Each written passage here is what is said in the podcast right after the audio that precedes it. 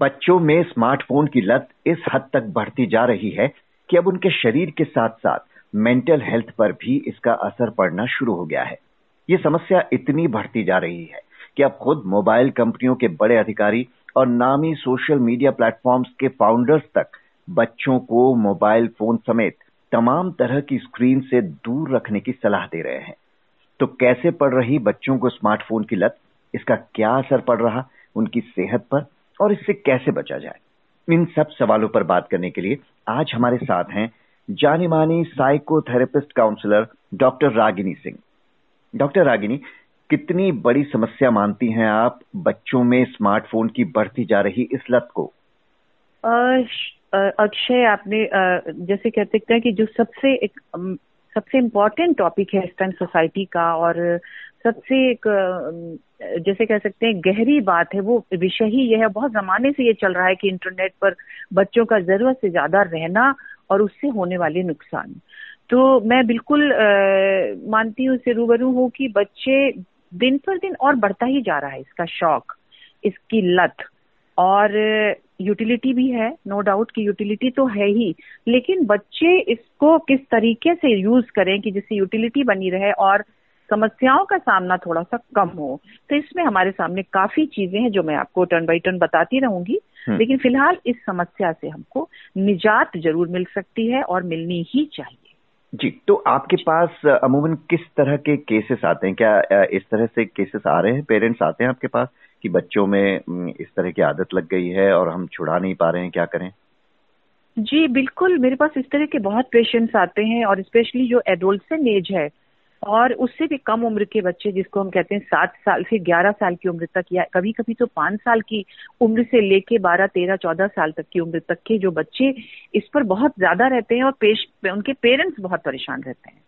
और वो कई बार ये नहीं समझ पाते कि इसका रीजन क्या है, लेकिन ज़रूर मेरे पास इस तरह के पेशेंट्स आते हैं, उनके बच्चे आते हैं और वो उसको फेस कर रहे हैं और मैं पूरी कोशिश करती हूँ कि इस समस्या का समाधान हम्म। कैसे किया जा सके निजात कैसे मिले। तो आ, ये लत लगती कैसे है बच्चों को? कोविड टाइम में तो ऑनलाइन क्लासेस की वजह से उन्हें मोबाइल फ़ोन लैपटॉप देना मजबूरी बन गया था। वहीं से इसने लत का रूप भी ले लिया क्या? हाँ जी अक्षय बिल्कुल इसमें लत का रूप एडिक्शन है। ये बच्चों को उस टाइम से भी केसेस बहुत ज़्यादा बढ़े क्योंकि उस टाइम एक मजबूरी भी हो गई थी कि बच्चे ऑनलाइन ही पढ़ाई कर रहे हैं। और हर वक्त उनके साथ इंटरनेट रहता था क्योंकि कई बार कैमरा ऑफ़ होता था और उसकी आड़ में बच्चे आ, कुछ गेम्स खेल रहे हैं या कुछ चैट कर रहे हैं फेसबुक और तमाम और उस प्रोग्राम्स के साथ जुड़े रहते थे तो एकेडमिक तो वो इतना साउंड हो नहीं पा रहे थे लेकिन इसकी लत लगती जा रही थी अच्छा हमारे कुछ पेरेंट्स ऐसे हैं दोनों ही तरह के समाज में लोग हैं पेरेंट्स हैं कि जो बहुत केयरफुल भी हैं अपने बच्चों के लिए लेकिन एक तबका ऐसा भी अक्षय की जो बहुत लापरवाही भी बरत जाते हैं। कि उनके बच्चे किस तरीके से मोबाइल के साथ जुड़े हुए हैं कितना जुड़े हैं उसकी देखरेख में वो बिल्कुल हिस्सेदारी नहीं लिखते बल्कि लापरवाही के साथ उनके हाथ में मोबाइल रख देते हैं और वो इंटरनेट का मिसयूज टाइम टू टाइम करते रहते हैं। तो डेफिनेटली कि जब पेरेंट्स उनके साथ कम टच में है या बच्चा भी बच्चे का भी इंटरेस्ट बहुत ज़्यादा है तो एडिक्शन तो उनके अंदर होना लाजमी ही है। जी। तो इस तरह की एक, एक गहरी समस्या है और जिससे हमारा समाज वाकई जूझ रहा है। आपने कहा पेरेंट्स की लापरवाही की बात की। आ, कई पेरेंट्स इसे अपनी मजबूरी भी बता देते हैं। खासतौर पे जो बहुत छोटे बच्चे होते हैं उनके पेरेंट्स क्या करें? वे अक्सर रोते बच्चों को चुप कराने के लिए खाना खिलाने के लिए या फिर सफ़र के दौरान पेरेंट्स अपने स्मार्टफ़ोन का ही सहारा लेते हैं। जो बहुत घातक भी सिद्ध हो रहा है। तो फ़ोन देने के बजाय, इस उम्र के बच्चों से कैसे निपटा जाए?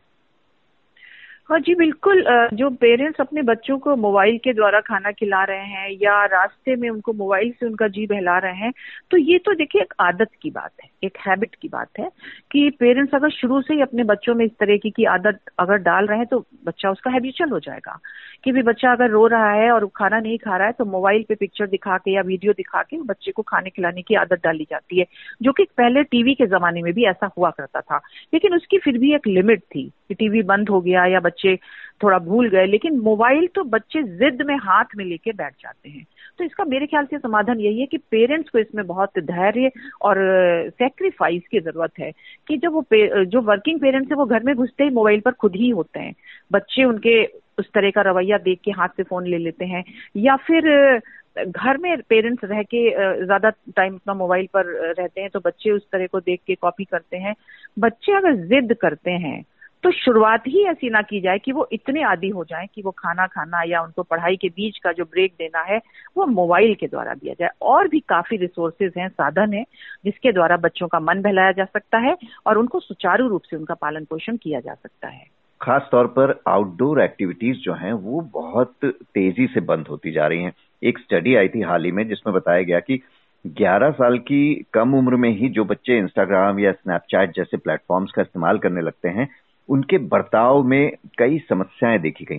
खासकर जैसे कुछ बच्चों के सिर्फ़ डिजिटल फ्रेंड्स ही हैं, वास्तव में उनका कोई फ्रेंड है ही नहीं। तो ये कितनी बड़ी समस्या बनती जा रही है?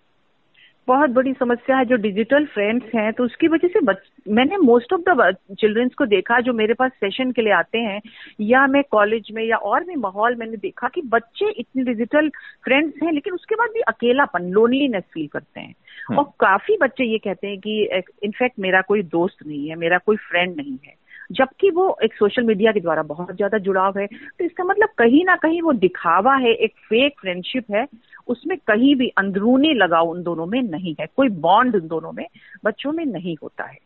तो इसको दूर करने के लिए जैसे आपने कहा कि आउटडोर गेम्स और पेरेंट्स के साथ आउटिंग कम होती जा रही है, इन्हीं चीज़ों को बढ़ावा देना पड़ेगा कि पार्क में जाना या पेरेंट्स के साथ घर में बैठ के बातचीत करना स्टोरी टेलिंग है म्यूज़िक के प्रोग्राम्स हैं, या इसके अलावा बच्चों को इस तरह का टाइम भी दिया जाए पेरेंट्स इस तरह से भी उनसे बात करें कि वो अपने मन की बात अपने पेरेंट्स से कर सके, अपने दिल की बात उनसे कह सके। इसके लिए पेरेंट्स को सजग ज़्यादा होना पड़ेगा। जब वो बच्चों को टाइम देंगे तो बच्चे भी उनसे रूबरू होंगे और खुलने की पूरी कोशिश करेंगे। हम देख रहे हैं कि अब जो बड़े बड़े लोग हैं, एक बड़े स्मार्टफ़ोन कंपनी के सीईओ रह चुके हैं भारत में, वो कह रहे हैं कि बच्चों को स्मार्टफ़ोन देना ही नहीं चाहिए। माइक्रोसॉफ्ट के पूर्व चीफ बिल गेट्स के बच्चों को बताया जाता है कि 14 साल की उम्र तक मोबाइल फ़ोन नहीं मिले थे। एप्पल के को फाउंडर स्टीव जॉब्स ने भी कहा था कि हमने एक लिमिट तय की है कि किस सीमा तक हमारे बच्चों की पहुँच टेक्नोलॉजी तक हो। तो बड़ा सवाल ये अब कि किस उम्र में मोबाइल या स्मार्टफ़ोन बच्चों को दिया जाना चाहिए और कितनी देर तक वो उसे इस्तेमाल करें, ये समय सीमा कैसे तय की जाए?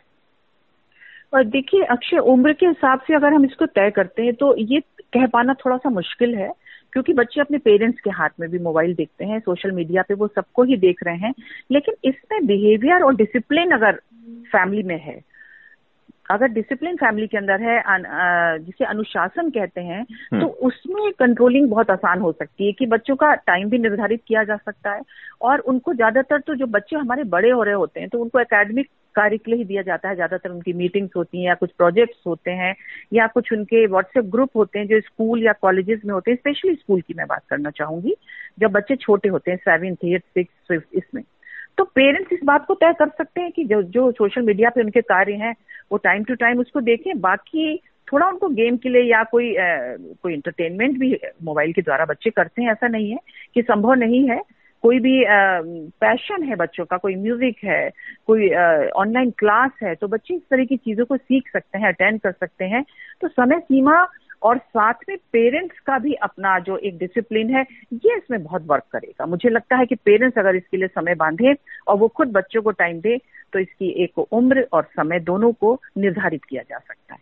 हमने देखा कि रोज इस तरह की खबरें आ रही हैं कि मोबाइल फ़ोन की वजह से बच्चों की आँखें कमज़ोर हो रही हैं, सुनने की प्रॉब्लम आ रही है, साथ ही साथ गर्दन और कमर दर्द की समस्याएँ बच्चों में क्या, बड़ों में भी अब तो सामने आ रही हैं। लेकिन मेंटल हेल्थ इश्यूज़ की जहाँ तक बात है तो कम उम्र में मोबाइल फ़ोन देने से क्या असर हो रहा है? क्या बच्चों में मेंटल हेल्थ के इश्यूज़ बढ़ रहे हैं? और बढ़ रहे हैं तो किस तरह के मामले आ रहे हैं? बहुत आ रहे हैं बच्चों के मेंटल हेल्थ इश्यूज़। सबसे ज़्यादा तो जो बच्चे मोबाइल पे ज़्यादा रहते हैं, समय से ज़्यादा सबसे ज़्यादा उनमें शॉर्ट टेम्पर्डनेस बन पड़ती है। गुस्सा बहुत दिखाते हैं। वो शाउट हम्म। बहुत करते हैं क्राई बहुत करते हैं। पैनिक अटैक्स उन बच्चों को बहुत ज़्यादा होने लगे हैं क्योंकि वो कंट्रोल फिर नहीं होना चाहते। क्योंकि जब उनके हाथ में अनलिमिटेड टाइम के लिए सोशल मीडिया मोबाइल चला गया तो फिर वो उसी के साथ रहना चाहते हैं। पर कहीं ना कहीं मन और शरीर पर उसका एक खराब असर पड़ेगा और जो आपने कहा कि शरीर उस तरह से बिहेवियर करने लगता है मन बिहेव करने लगता है उस तरह से बर्ताव करने लगता है कि शरीर थक जाता है। आँखें थक जाती हैं, आई शूज़ उनके अंदर बहुत बढ़ते हैं और साथ में जो लैक ऑफ़ कंसंट्रेशन कहीं ना कहीं उनमें लोनलीनेस और उसके साथ anxiety depression many type of mental conflict develop होने लगते हैं, जो उनकी एकेडमिक परफॉर्मेंस को खराब करते हैं सोशल परफॉर्मेंस को खराब करते हैं और सबसे बड़ी बात है कि वो उनको एक अच्छा इंसान बनने से रोकते हैं। तो लिहाजा इस चीज़ को कंट्रोल करने के लिए। अगर घर से हम शुरू करें तो चीज़ों को कंट्रोल किया जा सकता है और बच्चे भी उसकी निर्धारित सीमा समझेंगे स्पेशली हमारे पेरेंट्स थोड़ा सा उसका यूज़ कम करें या लिमिटेड कर दें तो समस्या का समाधान ज़रूर हो सकता है। जी, आपने बिल्कुल सही कहा। अमेरिका की एक एनजीओ सेपेन लैब्स ने भी हाल ही में जो स्टडी की युवाओं पर तो उन्होंने ये पाया कि जिन बच्चों को जितनी कम उम्र में स्मार्टफ़ोन दे दिया गया था युवावस्था में पहुँचने तक उनकी मेंटल हेल्थ पर उतना ही ज़्यादा असर पड़ रहा है। तब आखिर में आप क्या सलाह देंगे? आपके पास केसेस भी आते हैं इस तरह के। तो इस मसले पर आपकी क्या राय है? आप क्या सलाह देंगी?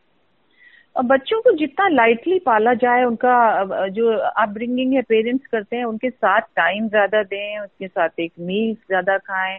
जो छोटे बच्चे हैं, उनको storytelling is very good idea जितनी हमारी स्पिरिचुअल धार्मिक चीज़ें हैं, इसके अलावा इतना ग्रंथ है, हमारे साहित्य में इतनी चीज़ें हैं कि उसके द्वारा बच्चों से बातचीत की जाए और उनके सिलेबस में बहुत सारी चीज़ें हैं। पेरेंट्स खेल खेल में बच्चों को पढ़ा भी सकते हैं, हिंदी, अंग्रेज़ी दोनों विषयों को एक पढ़ा के बच्चों को बहुत अपडेट किया जा सकता है। साथ में बच्चे जो अकेला फील करते हैं जो उनमें एक उसमें सोशल मीडिया ही का ही बहुत बड़ा हाथ है। जैसा आपने पहले शुरू में भी कहा कि जो डिजिटल वर्ल्ड है डिजिटल दुनिया है हम्म। वो एक आभासी दुनिया है।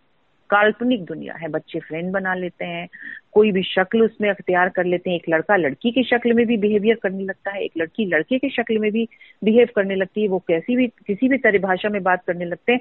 तो दूसरे को जो मैसेज जा रहा है, वो तो एक फेक ही जा रहा है। मतलब हम अपना ओरिजिनल रूप ना दिखा के, हम जैसा चाहते हैं अपने को एक आर्टिफिशियल बिहेवियर हम करने लगते हैं। तो लिहाजा कहीं ना कहीं तो एम्प्टीनेस खोखलापन अंदर होगा ही। तो इसको कंट्रोल करने का बेस्ट तरीका है कि बच्चे अपने पेरेंट्स के साथ रहें, उनकी जो फ्रेंडशिप है, जिनके साथ वो उठते बैठे हैं, उस पर थोड़ा नज़र रखी जाए और सबसे इम्पोर्टेंट है कि एकेडमिक स्कूल्स में बच्चों के पैशन को लेकर भी बहुत ध्यान दिया जाए। ज़्यादातर पेरेंट्स और फैकल्टीज टीचर्स यही बात करते हैं कि बच्चे अपना कोर्स पूरा करें, वो उसमें थके रहते हैं। वो उसी में बहुत इन्वॉल्व रहते हैं। उनका एक पैशन ज़रूर होना चाहिए, जिससे वो रिलैक्स हो, जिसमें उनका फोकस हो सके और उनका जो कहीं ना कहीं कनेक्टिविटी बने। उनकी मानसिक जो कनेक्टिविटी उनकी अपने साथ नहीं है, रूबरू नहीं है कंसंट्रेशन नहीं है, वो सारी चीज़ें उनके पैशन को इन्हेंस करने से बढ़ाई जा सकती है और काफ़ी हद तक उनकी मेंटल हेल्थ को बैलेंस किया जा सकता है। जैसा कि पहले के जमाने में होता था कि मेंटल हेल्थ को काफ़ी कंट्रोल किया जा सकता था और पैशन हॉबी इन चीज़ों को ज़्यादा तवज्जो दी जाती थी। जी तो आपकी इन सलाह पर अगर पेरेंट्स अमल करें तो शायद बहुत हद तक समस्या पर काबू पाया जा सकता है। डॉक्टर अग्नि सिंह बहुत बहुत शुक्रिया आपका।